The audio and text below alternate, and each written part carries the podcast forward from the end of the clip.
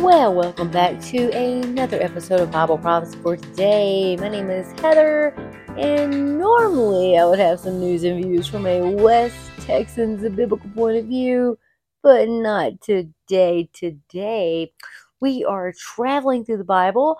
Uh, we are reading it chronologically, and uh, if you want to join me or get a copy for yourself, it's the one year chronological Bible and uh, it's the New Living Translation. And so we pick up today in Janu- uh, January. I'm sorry, we pick up today in Genesis, um, chapter 30 and chapters 31. And so we're going to be reading about Jacob's wealth. And we're also going to read about how Jacob flees from Laban.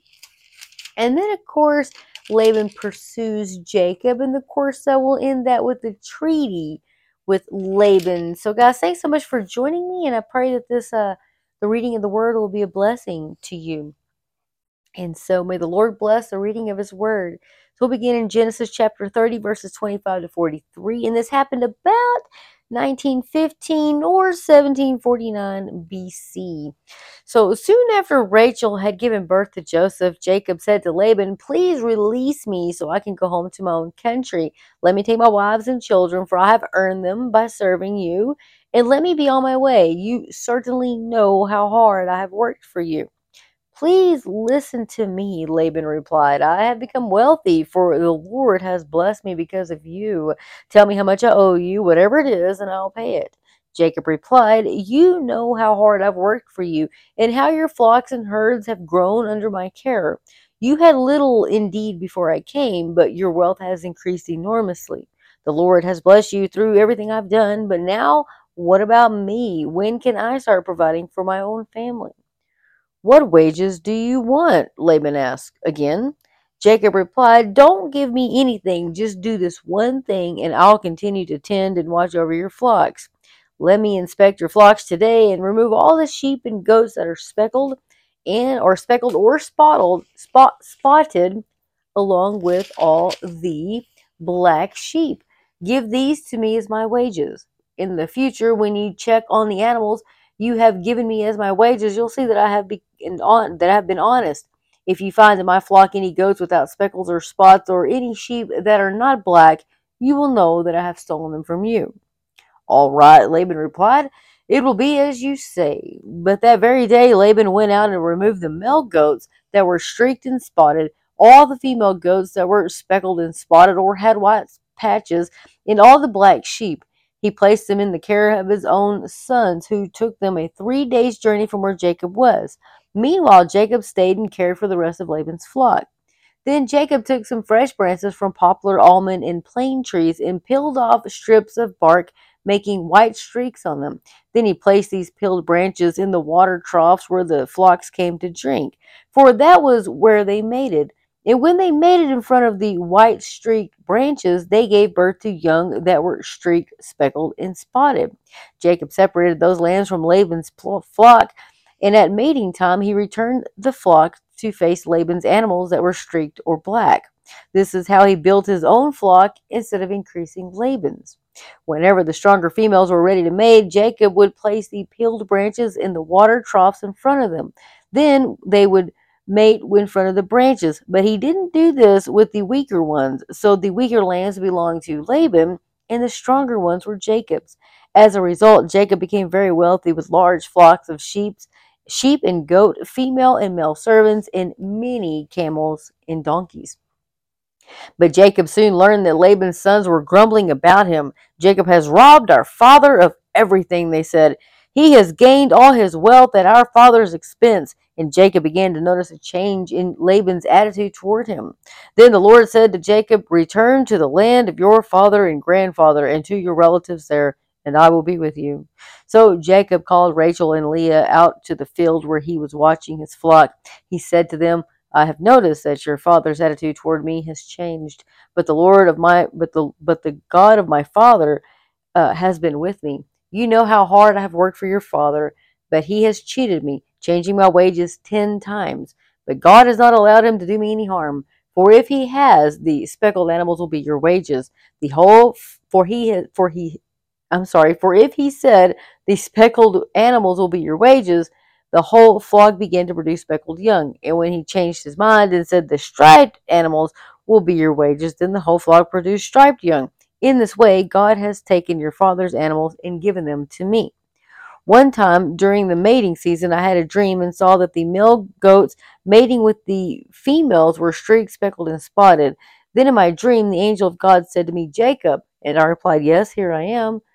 The angel said, Look up, and you will see that only the streaked, speckled, and spotted males are mating with the females of your flock.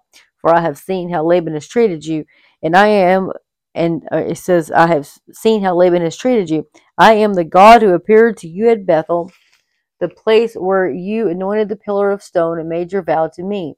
Now get ready and leave this country and return to the land of your birth. Rachel and Leah responded, That's fine with us. We won't inherit any of our father's wealth anyway. He has reduced our rights to those of foreign women. And after he sold us, he ha- he wasted the money you paid him for us. All the wealth God has given you from our father legally belongs to us and our children. So go ahead and do whatever God has told you. So Jacob put his wives and children on camels, and he drove all his livestock in front of him. He packed all the belongings he had acquired in Padan Aram and set out for the land of Canaan, where his father Isaac lived. At the time they left, Laban was some distance away shearing his sheep. Rachel stole her father's household idols and took them with her. Jacob outwitted Laban the Aramean, for they set out secretly and never told Laban they were leaving. So Jacob took all his possessions with him and crossed the Euphrates River, heading for the hill country of Gilead. And Laban pursues Jacob. This is Genesis chapter 31, verses 22 to 42. Three days later, Jacob was told, I'm sorry, Laban was told that Jacob had fled. So he gathered a group of his relatives and set out in hot pursuit. He caught up with Jacob seven days later in the hill country of Gilead. But the previous night, God had appeared to Laban the Aramean in a dream and told him, I'm warning you, leave Jacob alone. Laban caught up with Jacob as he was camped in the hill country of Gilead, and he set up his camp not far from Jacob's. What do you mean by deceiving me like this? Laban demanded. How dare you drag my daughters away like prisoners of war? Why did you slip away secretly? Why did you deceive me? And why didn't you say you wanted to leave? I would have given you a farewell feast with singing and music accompanied by tambourines and harps. Why didn't you let me kiss my daughters and grandchildren and tell them goodbye? You have acted very foolishly. I could destroy you, but the God of your father appeared to me last night and warned me. Leave Jacob alone. I can understand your feeling that you must go and your intense longing for your father's home, but why have you stolen my gods? I rushed away because I was afraid, Jacob answered. I thought you would take your daughters from me by force.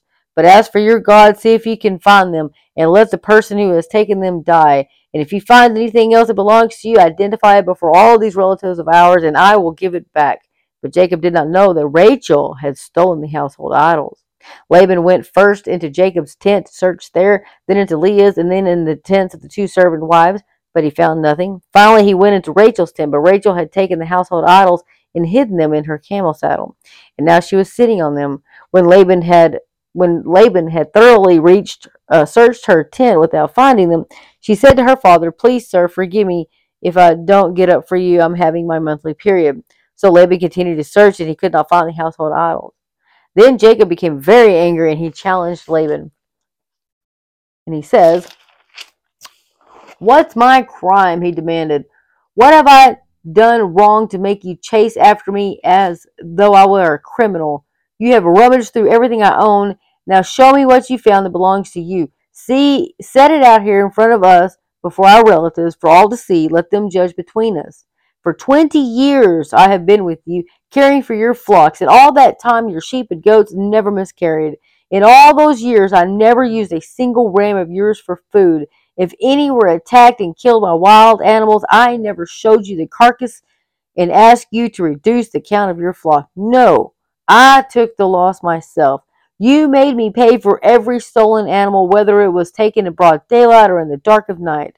I worked for you through the scorching heat of the day and through cold and sleepless nights. Yes, for 20 years I slaved in your house. I worked for 14 years earning your two daughters and then six more years for your flock. And you changed my wages 10 times. In fact, If the God of my father had not been on my side, the God of Abraham and the fearsome God of Isaac, you would have sent me away empty handed. But God has seen your abuse in my hard work. That is why he appeared to you last night and rebuked you. Jacob's treaty with Laban. So, sorry about that. My phone battery was about to die. um, Jacob's treaty with Laban. So, Genesis chapter 31, verses 43 through 55. Then Laban replied to Jacob, These women are my daughters, these children are my grandchildren, and these flocks are my flocks. In fact, everything you see is mine. But what can I do now but my daughters and their children? So come, let's make a covenant, you and I, and it will be a witness to our commitment. So Jacob took a stone and set it up as a monument. Then he told his family members, Gather some stones. So they gathered stones and piled them in a heap. Then Jacob and Laban, then Jacob and Laban sat down beside the pile of stones to eat a covenant meal. To commemorate the event, Laban called the place Jegar Shahadutha, which means witness pile in Aramaic, and Jacob called it Gilead, which means witness pile in Hebrew. Then Laban declared, This pile of stones will stand as a witness to remind us of the covenant we have made today. This explains why it was called Gilead or Gilead witness pile, but it was also called Mizpah, which means watchtower. For Laban said, May the Lord keep watch between us to make sure that we keep this covenant when we are out of each other's sights. If you mistreat my daughters or if you marry other wives, God will see it even if no one else does. He is a witness to this covenant between us. See this pile of stones, Laban continued, and see this monument I have set between us. They stand between us as a witness of our vows. I will never pass this pile of stones to harm you, and you must never pass these stones or this monument to harm me. I call on the God of our ancestors, the God of your grandfather Abraham, and the God of my grandfather Nahor, to serve as a judge between us. So Jacob took an oath before the fearsome God of his father Isaac to respect the boundary line. Then Jacob offered a sacrifice to God there on the mountain and invited everyone to a covenant feast. After they had eaten, they spent the night on the mountain. Laban got up early the next morning and he kissed his grandchildren and his daughters and blessed them. Then he left and returned home.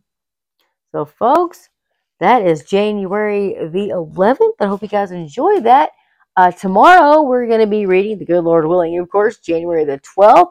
And it's talking about Jacob sends gifts to Esau. So if you remember, he already left Esau, and it wasn't a very pretty, um, you know, leaving. If you remember, and so if you want to read ahead, that's Genesis chapter 32 and 33, 34, and 35. So we got some exciting reading ahead for us tomorrow, if the good Lord wills it. Of course, you know what happens. Does Jacob and Esau make peace? Oh, I don't know. Actually, I do know. but you guys can tune in tomorrow and listen in and see, okay? All right. Thanks you guys so much for listening. Um, may God bless each and every one of you. Um, and I really pray this was a blessing to you guys. And, uh, you know, with that, get in the Word of God. Let the Word of God get into you. And Maranatha, Lord Jesus, Maranatha.